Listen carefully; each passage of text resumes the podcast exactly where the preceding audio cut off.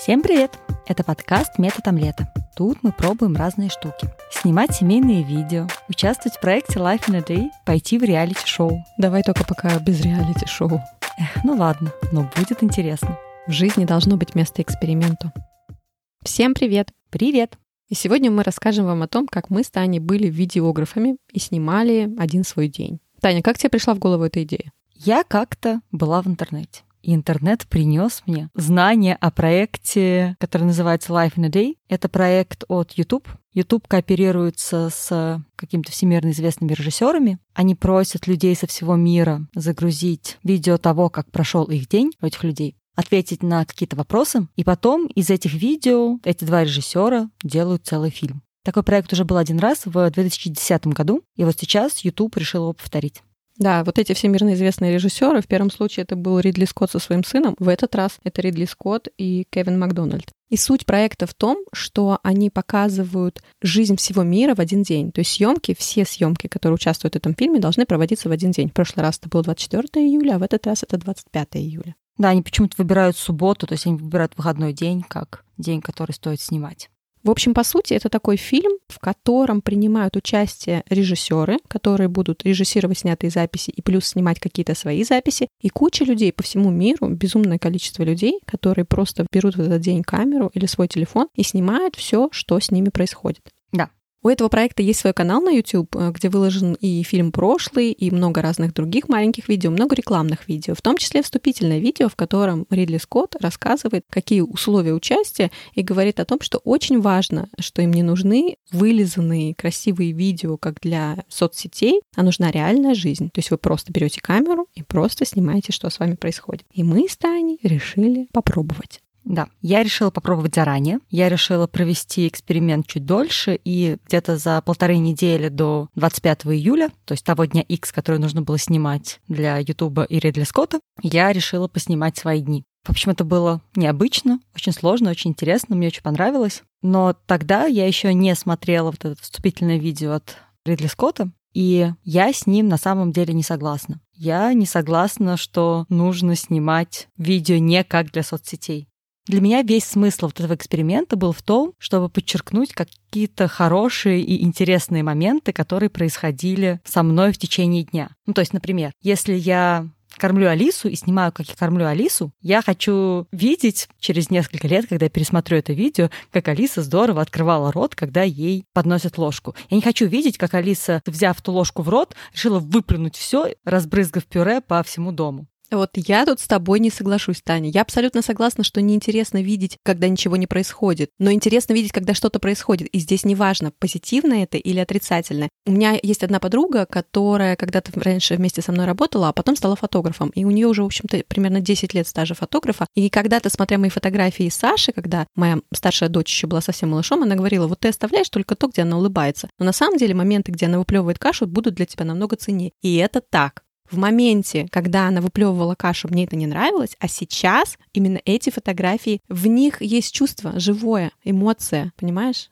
Они для меня передают тот момент. Улыбки на многих фотографиях. Может быть, я не права, что говорю сейчас или пытаюсь сказать, что негатив сильнее, но он точно так же весом, как и позитив. То есть выплюнутая Лисой каша — это круто, это крутой highlight дня, понимаешь? Ты еще скажи, что мне нужно было потом снять, как я отмывала ту кашу, которую она расплевала по всему полу. Да, на самом деле для фильма Ридли Скотта тебе именно это и нужно было снять. Я боялась, что ты сейчас скажешь, скажи, что мне нужно было снять, как я меняю подгузник. Нет, этого можно было не снимать. Хотя вот в том самом фильме Ридли Скотта вначале есть много кадров, как люди ходят в туалет.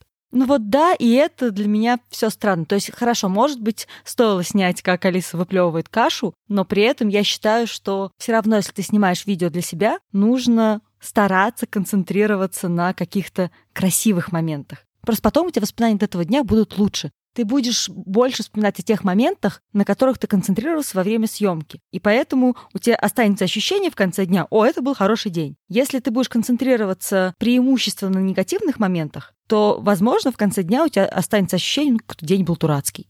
Я с тобой, опять же, совершенно согласна. И вот если я смотрю в плане, ты написала, что мы снимаем, то мы и запоминаем. Действительно так. Но просто пример с выплюнутой Алисой кашей — это неплохое, понимаешь? Это неплохое впечатление, это классное впечатление. Просто ты сейчас та мама, на которую эту кашу выплевывает и которой это вытирать. Но для всех остальных и для Алисы, возможно, тоже через много лет это будет классное, живое впечатление. Я поняла, я сниму, как Алиса выплевывает кашу и пришлю это видео Даше, мне кажется.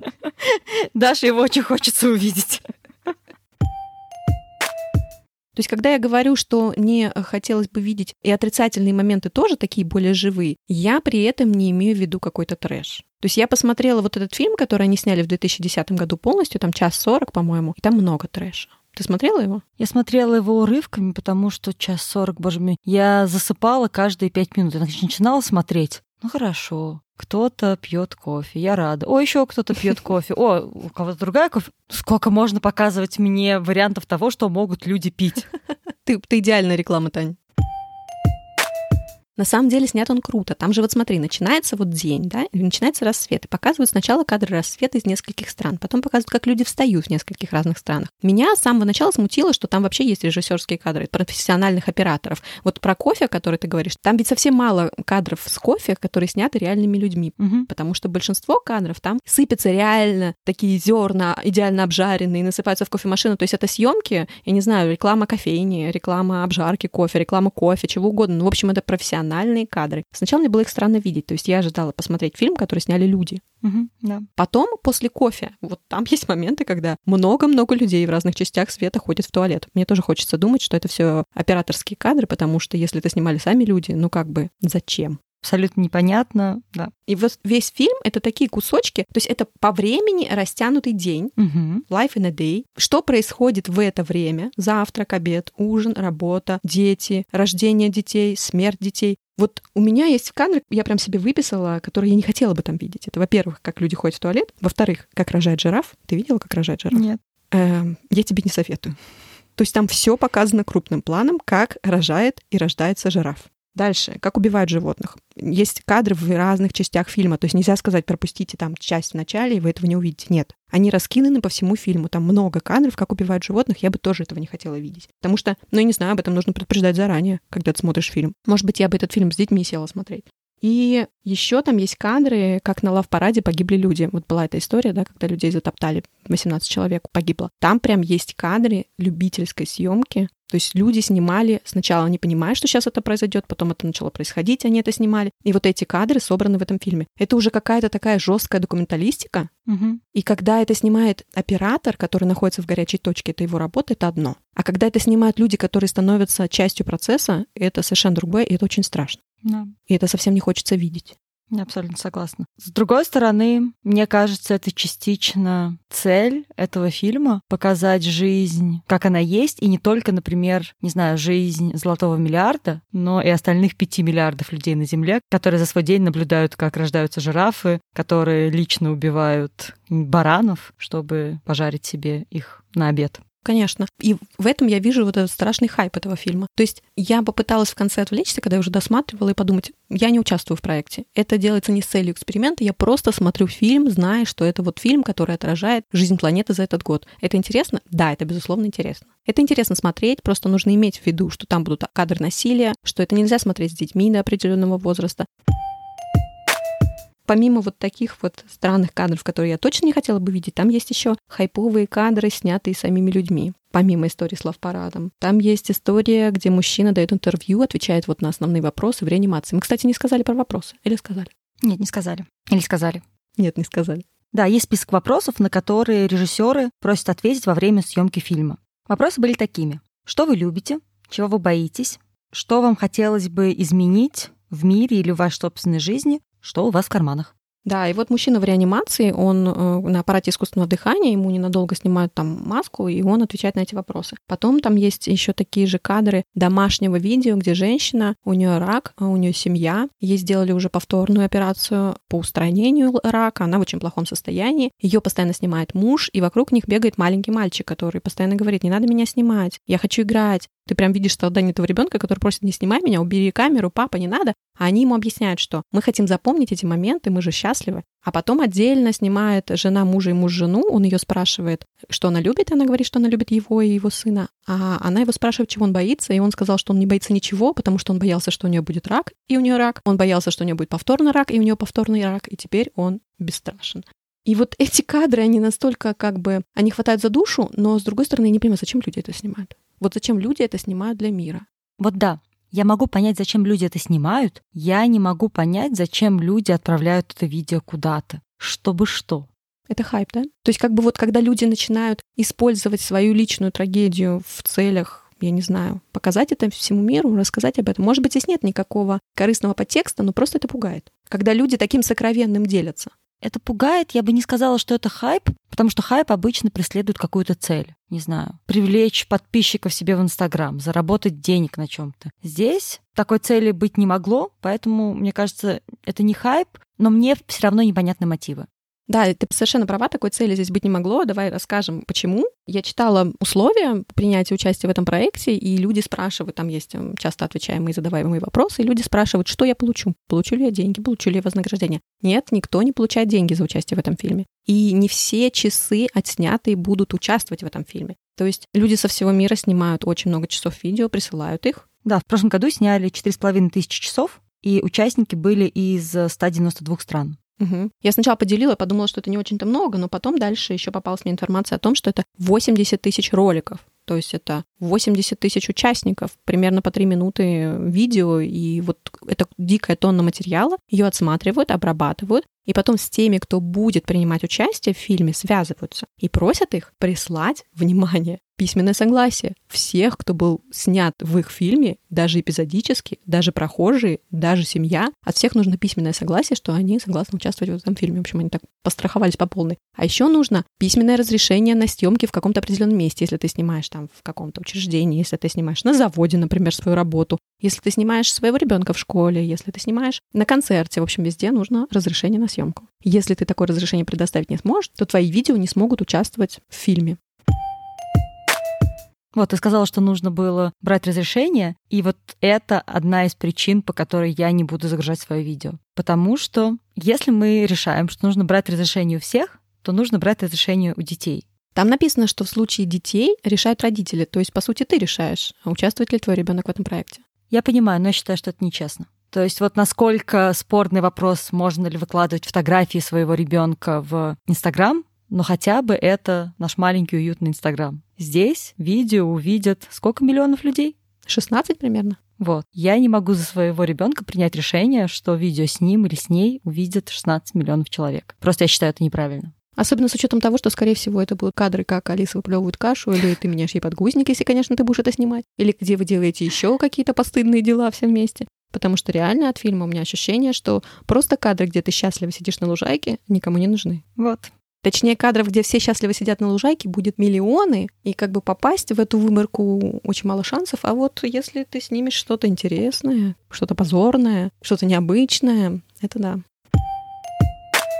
А ты будешь загружать свое видео? Я нет, я поняла это, когда досматривала фильм. То есть в самом начале просмотра фильма я подумала, боже, какой ужас. В середине он мне стал нравиться, а к концу я подумала, классный фильм. Классный фильм, если я не участвую в этом проекте, не читала ни про какие условия, никак с этим не связано, просто узнала, что вот люди сняли, классные режиссеры вместе с кучей людей по всему миру сняли классный фильм о том, как мы все дружно прожили этот день, 25 июля 2020 года. Он отражает наш год, события, пандемия, все, что происходит в разных странах. Классно, интересно, только не смотрите это с детьми, пожалуйста, предупреждаю вас. Если вы чувствительный, ранимый человек, то тоже лучше не смотрите это. Но посмотреть мне было интересно. Участвовать я в этом не хочу, потому что это слишком за гранью для меня. Кадры с счастливыми лужайками никому не нужны. Нужны кадры, которые я не готова дать миру. Во-первых, моя жизнь не такая интересная, не такая насыщенная событиями. Неужели ты каждый день не смотришь, как рожает жираф, Даша? Вот нет. Кстати, если мы говорим о родах, там было несколько кадров из России в этом фильме, и было два разных кадра, сняты разными людьми в разных, скорее всего, городах из роддомов. В одном женщина через окно показывает своего ребенка мужу, только что рожденного, а в другом выписка происходит. И это вот такая классическая российская выписка. Конверт.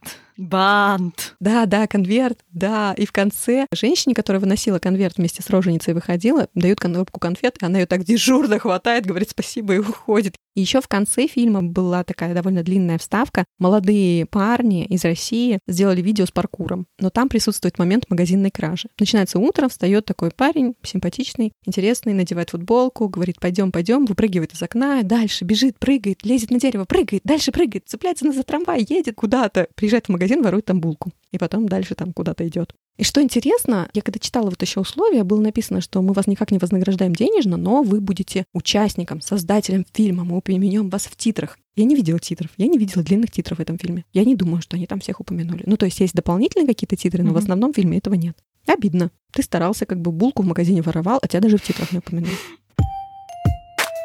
При этом я считаю, что для себя снимать видео одного своего дня с детьми, счастливыми моментами, может быть, даже с выплюнутой Алисой кашей, нужно, это интересно. Сам опыт съемки таких видео мне очень понравился. Я даже сделала одно видео, которое... Само видео мне очень понравилось, оно очень милым получилось. Такие фильмы для домашнего архива, конечно же, нужны. Мы до четырех лет моей старшей дочери каждый год к ее дню рождения снимали такой фильм, который показывали на дне рождения всем гостям. Снимали целый день с профессиональным видеографом. В итоге получался фильм 10 минут с сюжетом, с красивой музыкой, с хорошими кадрами, и это безусловная память. Причем мой муж тогда говорил, да ну мы все равно не будем его пересматривать. Да я до сих пор пересматриваю. Я до сих пор иногда пересматриваю. Конечно же, бабушки, дедушки пересматривают. И дети любят пересматривать, потому что у младшего сына тоже есть такой фильм, только на один год. Я немножко даже жалею, что мы больше этого не делаем. Но мы переехали из Москвы, и как-то вся эта история сошла на нет. А жаль.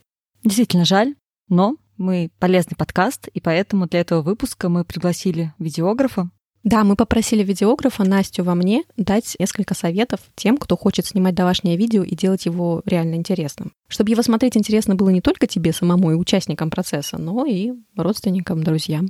Давай послушаем. Первое, это, конечно же, не стараться совершать много движений именно камерой, да. То есть, если мы смотрим на кино, мы видим, что преобладающее большинство кадров — это статичные кадры. Тем более, если это такой жанр семейный, спокойный, да, не экшен, не боевик какой-то. В любом случае, камера должна быть максимально статичной и спокойной. Ну, допустим, если вы выбираете горизонтально или вертикально, смотрите, как, как вам удобно. Это уже от задумки зависит. Если вы выбрали, э, встали, включили камеру, то хотя бы секунд 20 Нужно подержать телефон и не крутить, не мотать, не вертеть, а статично подержать его. Это важно. Чтобы разнообразить этот кадр, можно поменять место свое, то есть, допустим, обойти градусов на 60 вокруг ребенка, да, или там на 90, может быть, даже на 180 обойти его с другой стороны, если он продолжает свое действие, и снять его уже с другого ракурса, да. То есть получается, что мы одно какое-то действие снимаем с двух или там с трех сторон, как мы успели. И потом мы это все собираем, и получается, что мы таким образом раскрываем пространство. Вот ты знаешь, это очень интересный совет. Он, кстати, вот там в описании фильма «Один мой день» он тоже был что сначала остановитесь с камерой, зафиксируйте. Не надо сразу куда-то идти, бежать, что-то говорить. Просто дайте человеку ощущение пространства. Вот это то, о чем говорит Настя. Угу. Слушаем дальше? Да. Второе — это звук, хорошо записанный звук, это очень важно. А в принципе все телефоны, там камеры пишут его более-менее хорошо. Опять же, видеограф запишет лучше вам его. Но если это снимаем мы сами, то как минимум, когда ребенок что-то говорит, что-то делает, ну, не перебивать и не торопиться, да, то есть не задавать слишком много вопросов одновременно с тем, как кто-то говорит. Допустим, это папа или ребенок. А проект «Один мой день» просит, кстати, если у вас есть микрофон, подключить микрофон хотя бы какой-то минимальный, потому что, видимо, со звуком у них основная проблема, что люди очень плохо записывают звук. На самом деле это нетривиально. Во-первых, это нетривиально подключить микрофон к телефону. А во-вторых, ну как бы это совет, опять же, для золотого миллиарда. Я себе с трудом представляю какую-нибудь семью в Индии, в бедном квартале, у которых есть не только телефон, которым они, возможно, снимут видео, решив поучаствовать в проекте, но еще и подключат микрофон. Come on, ну, ребята. Угу.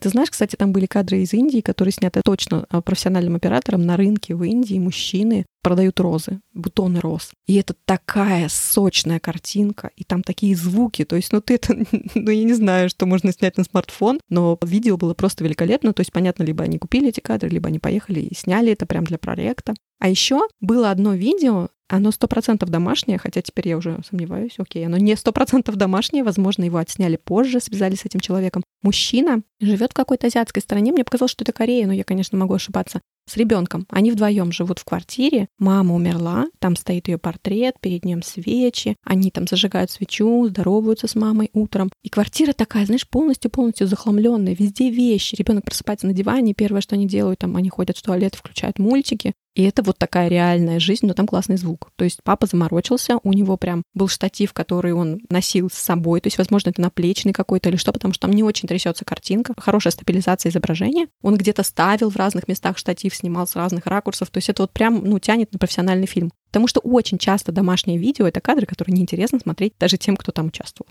Есть такое, да. А здесь это вот реально профессиональный захват твоего внимания. Вот что. Угу. Давай слушать дальше. Семейная видеосъемка для семейного архива, да, это скорее о каких-то каждодневных, может быть, бытовых, да, вещах о нашей жизни, а такой, какая она есть, так, какой она является. Беспрекрасно, на самом деле, потому что видео, оно оголяет полностью, то есть оно показывает то, как на самом деле оно есть, в той мере, в какой это возможно. И поэтому по поводу внешнего вида мы не ну, грубо говоря, мы не заморачиваемся настолько сильно, как мы могли бы это делать на фотосессии, да. То есть мы выглядим так, как мы выглядим в обычной жизни. Единственное, что мы стараемся выбирать какую-то нейтральную одежду, может быть, там пастельных или светлых каких-то оттенков, без сильных ярких принтов, что-то нейтральное, светлая маечка или каких-то оттенков таких земляных или, возможно, каких-то природных более. Ты когда снимал свое видео, ты задумывалась о том, во что одета ты, во что одеты дети?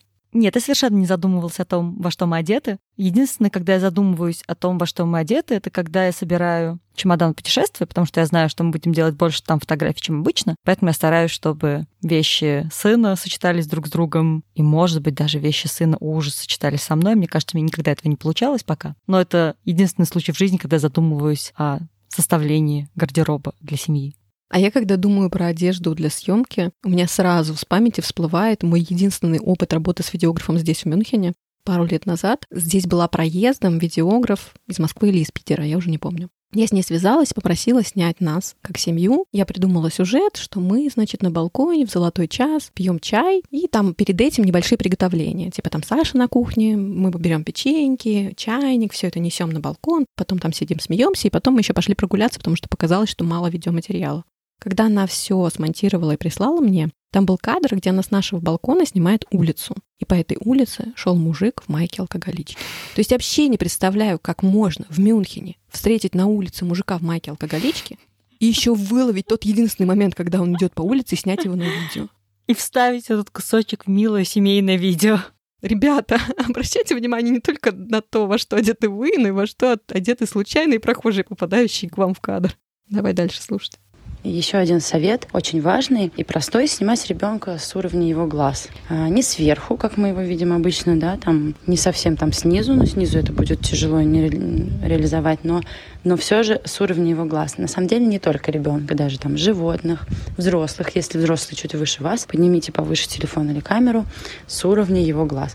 Так снимается большинство кадров да, в фильмах, и это важно. Это важно для хорошего, для качественного восприятия человека в кадре. Вот, кстати, когда ты за несколько дней до проекта начала снимать свои тестовые видео и выкладывала их в Инстаграм, я обратила внимание, как классно снято, где ты едешь на велосипеде. У меня там было ощущение, что ты это снимала с уровня глаз. Но ну, вряд ли же, как бы ты смогла. На велосипеде кадры я снимала с держателя телефона, который прикреплен к рулю велосипеда. Но было очень так круто и реально, как будто бы вот с уровня глаз снимал. Круто, в общем. Молодец. Там у нас последний совет остался. Если говорить о сценарии, то сложный сценарий, да, какой-то продуманный, э, его лучше, конечно, режиссировать и составлять с видеографом, потому что когда ты находишься внутри семьи, довольно сложно держать все в голове, держать какие-то действия, держать план. Поэтому, когда ты снимаешь сам своих детей, то минимальный сценарий — это как раз то, о чем я говорила, это действие в кадре, которое должно присутствовать. То есть человек, ребенок, семья должны что-то делать. Должен происходить какой-то процесс. Для видео видео это важно. А что интересно, вот в проект Life in a Day часто в задаваемых вопросах спрашивают, а что мне снимать, что мне делать? Они отвечают, снимайте просто свой самый обычный день, как вы ходите на работу, умываетесь, забираете своих детей, там, делаете уроки, в общем, снимайте все. Возможно, произойдет что-то интересное. Возможно, родит жираф. И с вами рубрика «Омлетный факт». И в этот раз рубрика необычная. Мы будем отвечать на вопросы, на которые попросили нас ответить создатели фильма «Life in a Day». И первый вопрос — что вы любите? У меня ответы на все вопросы были бытовой бытовушечкой, вопросы очень высокопарные. Что вы любите, чего вы боитесь? Вот на первый вопрос я сняла, как я пью утренний кофе. Второй вопрос. Чего вы боитесь? Я на этот вопрос ответ не сняла, но я четко запомнила момент, который бы я сняла, если бы в этом моменте у меня был телефон. Я с Алисой пошла в наш садовый домик, чтобы там немножко прибраться. И, значит, убираюсь я там, и хочу уже выйти. И понимаю, что путь мне преграждает паук. Он свесился с потолка и висит. Мне пришлось призвать на помощь сына. Сын мне принес швабру, и я убрала паука. Вот если бы у меня был телефон с собой в этот момент, я бы сняла этого паука, как ответ на вопрос, чего я боюсь. И точно попала бы в Life in a Day. Может быть, может быть. И последний вопрос, что у меня в карманах? В карманах у меня пусто, потому что в кармане у меня обычно телефон. Но так как я все эти видео снимал телефон, поэтому карманы у меня пустые. Это, кстати, смешно. Действительно, у большинства людей сейчас пусто в карманах. Хотя, ты знаешь, там есть несколько кадров, ну, очень мало в этом первом фильме. Может быть, они только во втором решили это использовать. Там один мужчина выкладывает ключи, там кредитки, деньги, вот такие вещи. У меня обычно в карманах кстати, нет. Вот прямо сейчас представил, как ты представляешь себе паука, я представила себе руку, которую вынимаю из кармана, и в ней сердечко. У меня часто в карманах небольшие поделки детей. То есть они мне дарят в течение дня какие-то поделки. Я, чтобы не оставлять их там где-то по дому, складываю в карман, и потом так хоп, что-то у меня там шуршит, достаю там сердечко, открываешь его, там написано «мам», и так мило, и тепло становится. Обычно в кармане у меня тоже телефон.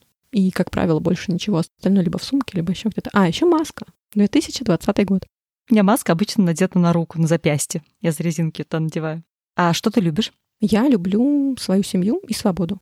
А боишься? А боюсь войны. Я вот тоже подумала про твою реплику, что это такие высокопарные вопросы, и ответы на них у всех разные. Наверное, у кого-то высокопарные, у кого-то более приземленные. Зависит от твоего настроения в данный момент и от того, что ты снимаешь. И, безусловно, у каждого человека есть то, чего он боится, но это что-то более личное не для фильма, не для большой аудитории.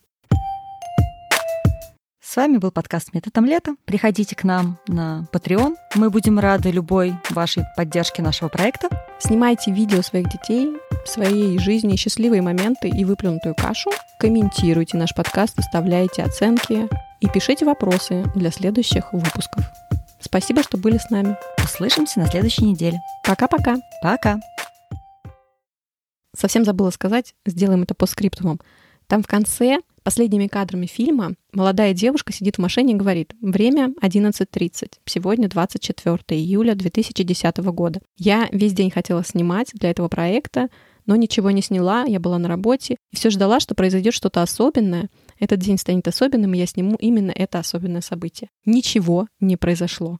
Не произошло вообще ничего, мне было нечего снимать, но я хочу, чтобы весь мир знал, что я есть, что я здесь и что я существую. Ребята, мы существуем, и давайте снимать, если хотим, и не снимать, если не хотим, и не ждать, пока жираф родит.